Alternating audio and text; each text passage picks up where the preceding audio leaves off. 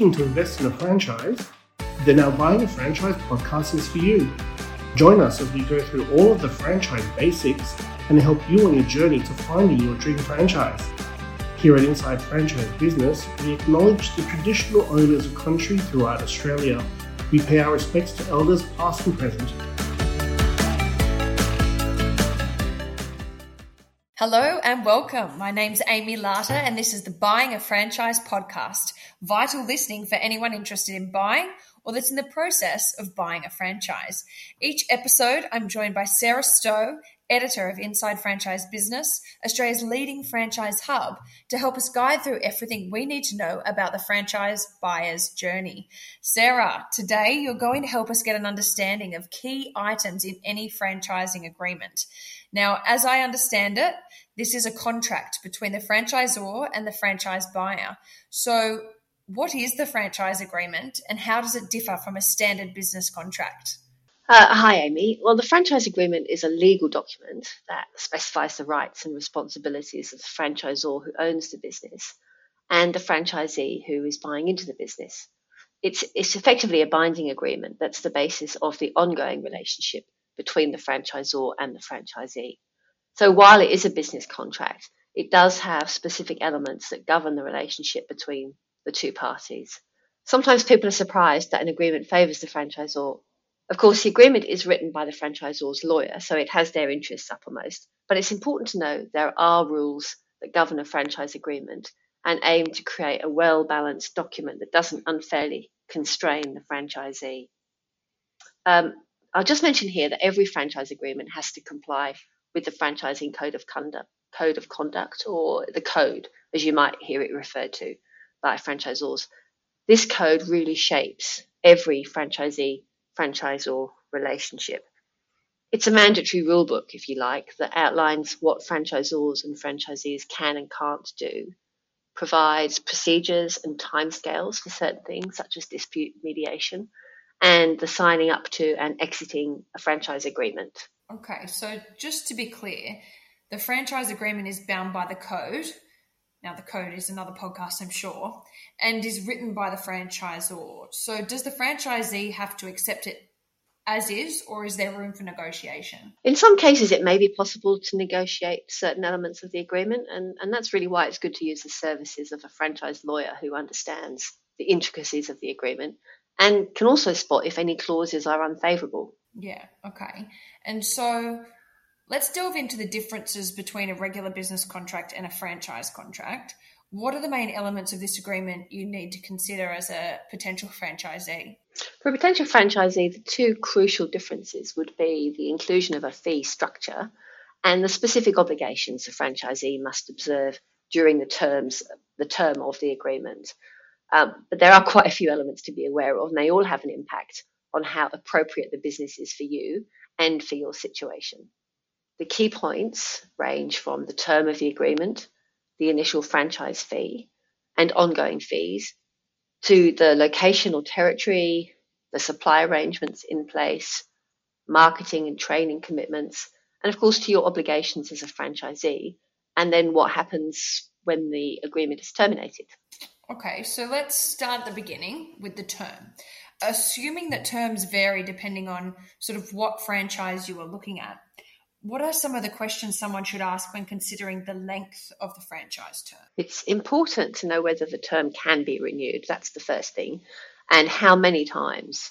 And it's worth checking to see how many franchisees do renew their agreements. And if they have had time within the first term to get a return on their investment. So they are not just renewing so that they can recoup their funds.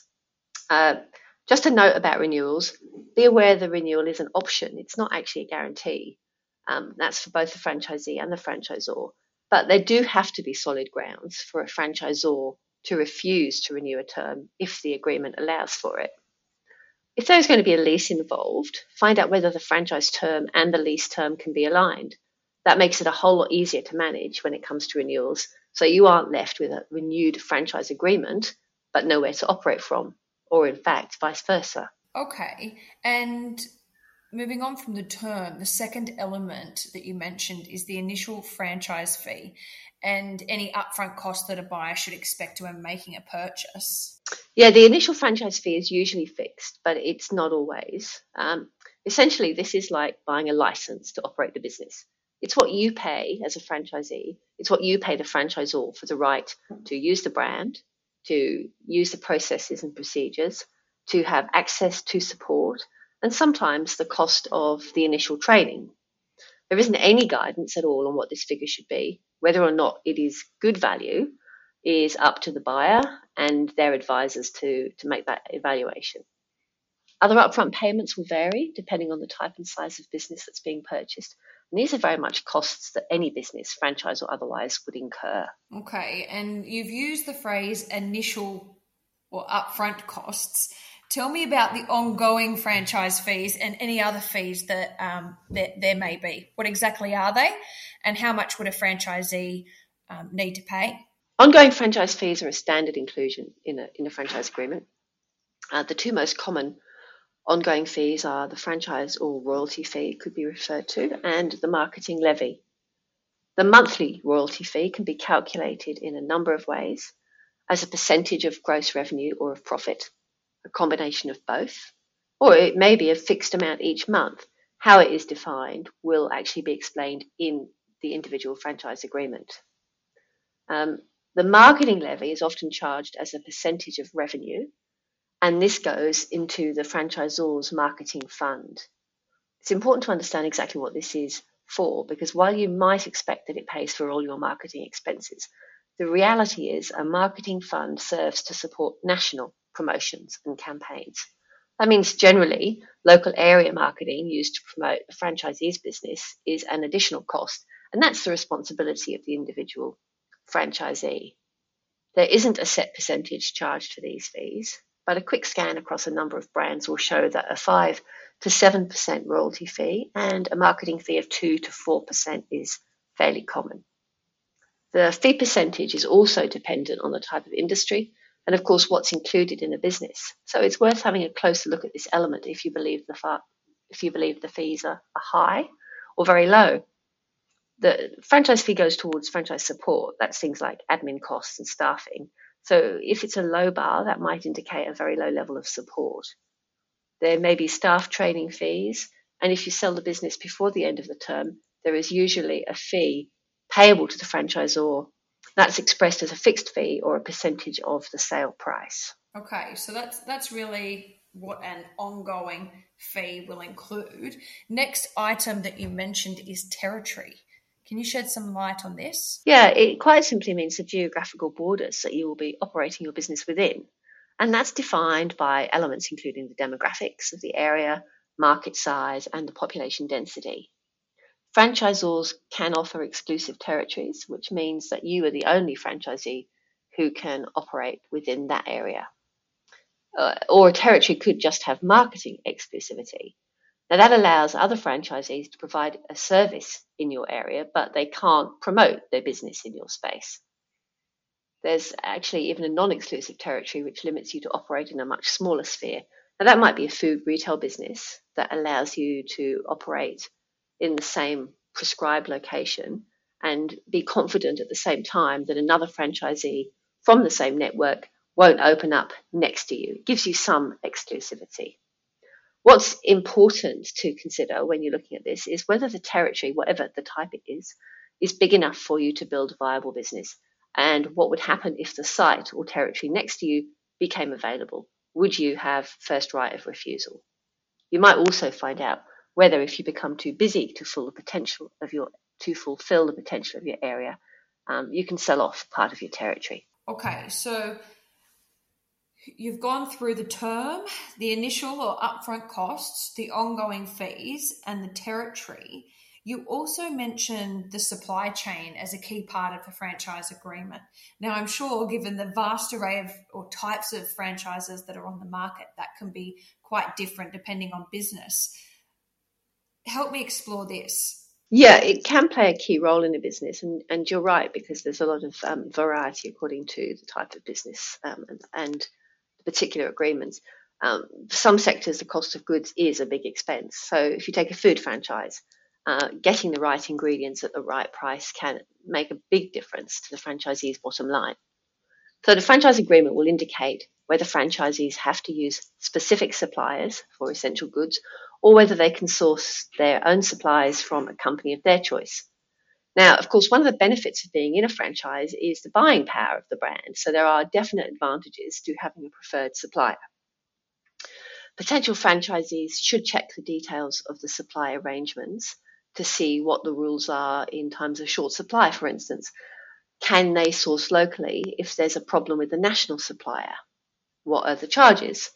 You'll need to factor these into your analysis of the business's viability. Okay, and so this franchise agreement does it refer to a franchisee's obligations to operate the franchise? Uh, that's right, it does. Um, so, in addition to how you source your essential supplies, there are there are of course a few other key commitments that are set out in your franchise agreement, and this is where it differs from a, a straightforward business contract. Uh, you do have to follow um, certain rules. So, as a franchisee, you have a responsibility to follow the rules that cover intellectual property. And this obviously includes the use of branding, any logos, um, any branded material that you might use in your business operations. You may be required to buy particular items of equipment, um, and there will be capital costs that are associated with this. Any expected outlay, if it's a substantial outlay of capital, has to be included in the franchise agreement. So a franchisee can factor in the costs to their budget. Um, other elements that may be included as an operational responsibility may be a minimum minimum performance level required. You may need to to reach certain benchmarks. Um, the franchisor might require attendance at a national conference or at state meetings. The sharing of financial data with the franchisor is you know, quite common. Um, even a commitment to be involved with local community. These are all things that would be outlined in the franchise agreement, and they are um, obligations for the franchisee. Okay, so we've sort of covered what you need to look for when purchasing the franchise and everything through to running uh, and operating the franchise. What does the franchise agreement tell us about getting to the to the other end, the end of the business contract, and what it might mean to terminate agreement? Well, there are a few options around what happens at the end of a franchise term. As I've mentioned, there isn't an automatic renewal to a franchise agreement, so it's important franchise buyers understand what the franchise agreement tells them about extending their franchise term, should they wish to do so. The franchise agreement will also outline what are the conditions a franchisee has to comply with if they want to sell their business before the end of the term, and the circumstances in which the agreement can be terminated by either party. The franchisee's rights and obligations will be explained in the franchise agreement. For instance, do they have any rights to goodwill? Are there any restraint clauses included? And obvious though it sounds, it's important for a franchise buyer to know the date of the end of the agreement. Okay, so we now know what's crucial in a franchise agreement. When do I, as a potential franchise buyer, get to see a copy of it? usually after you have made some initial inquiries about the business and um, you've determined that you want to pursue the opportunity further, you're serious about this particular franchise. Um, it's worth noting that the franchise agreement is just one of six key documents that a franchisor has to provide a potential franchisee. There is an information sheet which explains some of the risks and opportunities that exist in franchising in general. That's not brand specific, it's a standard um, information sheet. The second document is the key facts sheet, and this does relate specifically to the business concerned, and it provides, us in a set format, some basic facts about the franchise. Then there is the disclosure document, obviously the franchise agreement we're talking about here, a copy of the franchising code of conduct, and a copy of the lease and relevant lease disclosure statements if that's appropriate. It might seem like document overload, but at this point, a potential franchisee now has the opportunity to delve deeper and decide whether or not this franchise is going to be a viable option for them. Yeah. Okay. So we've talked about the disclosure document actually in a previous podcast, Sarah, and I think the point you raised then is probably pertinent here too. Even with a franchise lawyer looking out for you, it's really important that people read these documents for themselves? Uh, you're right. I mean, understanding what you're buying into is crucial, Amy. So, taking the time to read the franchise agreement and the other documents is worthwhile. So, you can really grasp what the franchisor is asking of you and, in turn, what will be provided in return um, that's the smartest way to head into business, really, with your eyes wide open. Indeed. All right, Sarah, thank you for these insights in the franchise agreement. If you'd like to find out more about the documents mentioned, check out our other podcasts in Buying a Franchise. You can read a transcript of this conversation in the show notes. Until next time, thank you, Sarah. Thank you, Amy. Thanks again for listening to our Buying a Franchise podcast. Each episode, we uncover more tips and expert advice to streamline your franchise journey. So don't forget to subscribe, and as always, visit franchisebusiness.com.au to download your free franchise handbook and access even more great franchising info.